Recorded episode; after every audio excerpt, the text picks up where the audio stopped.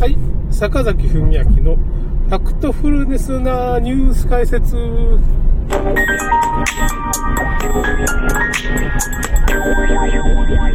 ょっとね、ラジオ風な感じのおしゃれな、ちょっとオープニングに変わりましたんで。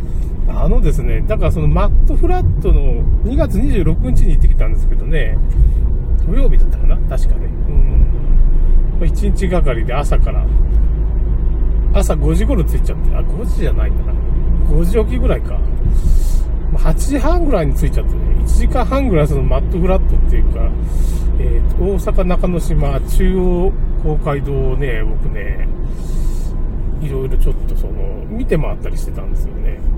1時間半も取材しちゃったんですよね。その時には、その大阪市役所がおかしいと、隣の図書館の、中之島図書館の、まあ、あれですよね。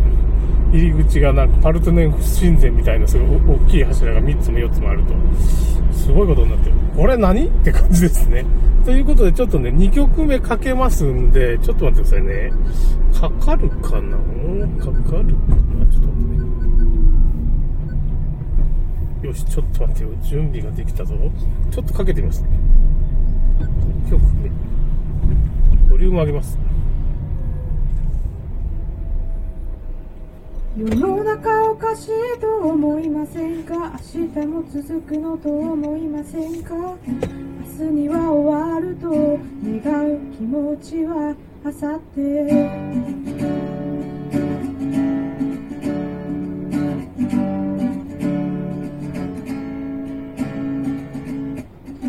たった一つではない。複雑で単純なきっかけで思いもよらないことに出会って道であることを悟って立ち止まった後にどうなるかわからなくても足踏みだけは続けて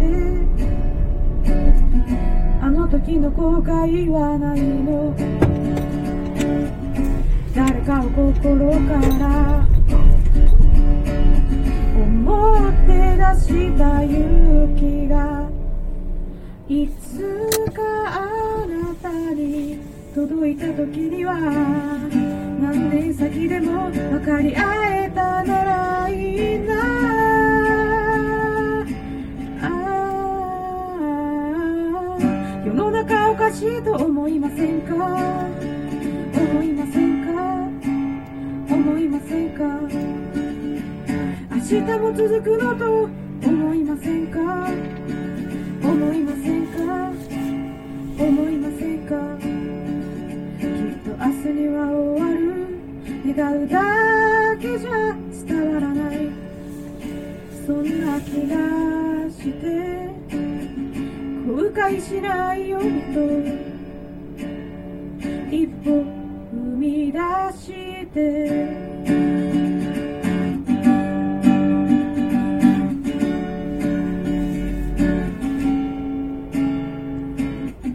たった一度ではない。唐突な衝撃の連続で知りたいと望まないことを知ってただごとじゃないと悟って。線を向けた先に。何が待つかわからなくても足踏みだけは続けてあの時の後悔はないの？あなたを心から思って出した勇気がいつか誰かに届いた時には知らぬ誰かでも分かり合えたならいいな。あ。世の中おかしいと思いませんか？思いませんか？思いませんか？明日も続くのと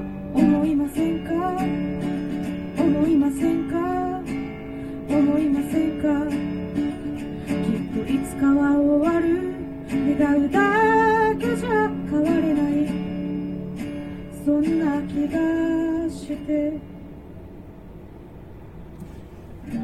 もしも壊れそうな時は頑張りすぎてる証拠なんだから。その場で立ち止まって。て。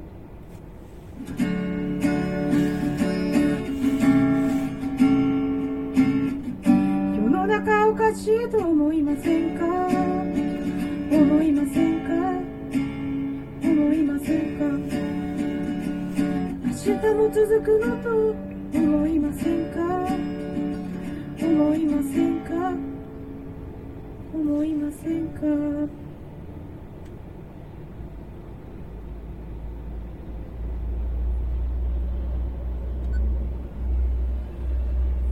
はい。これ2曲目ですね。これ世の中おかしい思いませんか？って歌なんですけど、いや、これなんかコロナの時代をね、このコロナの状況っていうものをまあ、表してるっていうかね、この方19歳の百瀬一花さん、一花っていうのがね、一つの花とか、百瀬は100という字に、まあ、えーと、瀬戸内海の瀬ですね。100という字漢字の100。瀬戸内海の瀬。一つの花って書いて、まあなんかジャケットがね、CD ジャケットがこう、まあアマチュアなんかな、まだね、ちょっとプロデビューしてないみたいな感じなんですけど、桃瀬一花さん。まあちょっとこれ、コロナの時代背景をちょっと映したような曲でね、何かおかしいと思いませんかって、まあおかしいことが起こってて、まあ、ただごとじゃないことが起こってるみたいな歌詞がありましたよね。もうその通りですよね。今だからおかしなことが起こってるって、まあ、今だか子供に、まあワクチン打たそうと思って、まあみんな必死になってる国会議員とか、まあ、教師が洗脳されてるっていうか、なんかおかしいですね。学校も今、恐ろしいことになってますね、ちょっと。何か起こってるっていうか、僕も知らんかったんですけど、子供がいないからね、僕のとこ。子供が生まれてないんで、その、子供の接種って言われてもわからないんですけどね。僕の子孫はちょっとまあ、残らないっていうか、まあ、僕の甥っ子とかね、なんつうのかな、妹の子供がすごいみんな優秀なんで、まあ彼らに託すしか、僕の遺伝子は彼らにちょっと教えてね、いろいろ、一緒に遊んでやっていろいろ話したりしてね、まあ、伝えていくしかないんですけど、まああんま伝わってないですけど、雰囲気だけですけどね。まあということで、この2曲目がなかなかこのコロナの時代を表すような、世の中何かおかしいと思いませんかって曲でしたね。確かそういう曲名だったと思う。またちょっとジャケットがね、ちょっと持ってくれから歌詞が書いてあるやつがあるんですけどね。これまだだからその手作りで作ってるだけなんで、どっかで買えるっていうもんじゃないと思うんですけど、ちょっと調べてみますわ。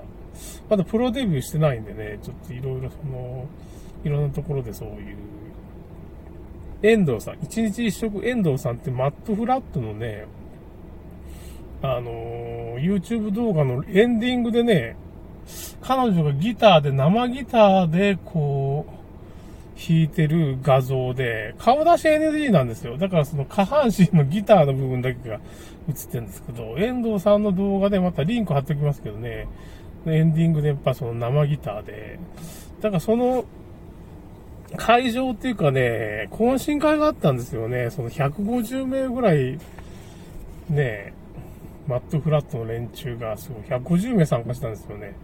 すごいと思いません。なんかまあ、それもみんなだから、新型コロナが茶番だっていうその150名はみんな知ってるわけですよ。まあ、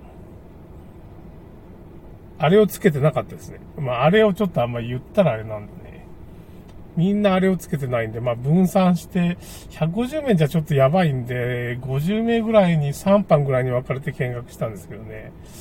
まあ、フラットアーサーの、まあ、中村幸三さんという人と、まあ、寝起きの考察 ?NK さん ?NK って書いて、寝起きの考察 どういうことって NK さんっていう人、その人と僕一緒に回ったんですけど、やっぱ大阪中之島っていうのはなんかすごい巨大な地下構造があって、どうもね、その川の水位が高いんで、おそらく川がま増水した時にどっか、どっからか知らないけど、その地下に水が流れるような仕組みがあって、まあその洪水にならないようになってんじゃないかみたいなことを言ってましたね。それでまあ橋があるんですよね。水晶橋とかね。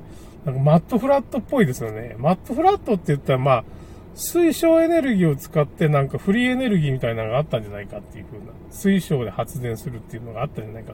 それで水晶橋って名前がなんとなく、で変な街灯みたいなのがあって、なんかとにかくちょっとおかしいんですよね。その大阪の中之島のその建築物の雰囲気がまあ異国風しすぎて、まあ、それで橋のとこにも、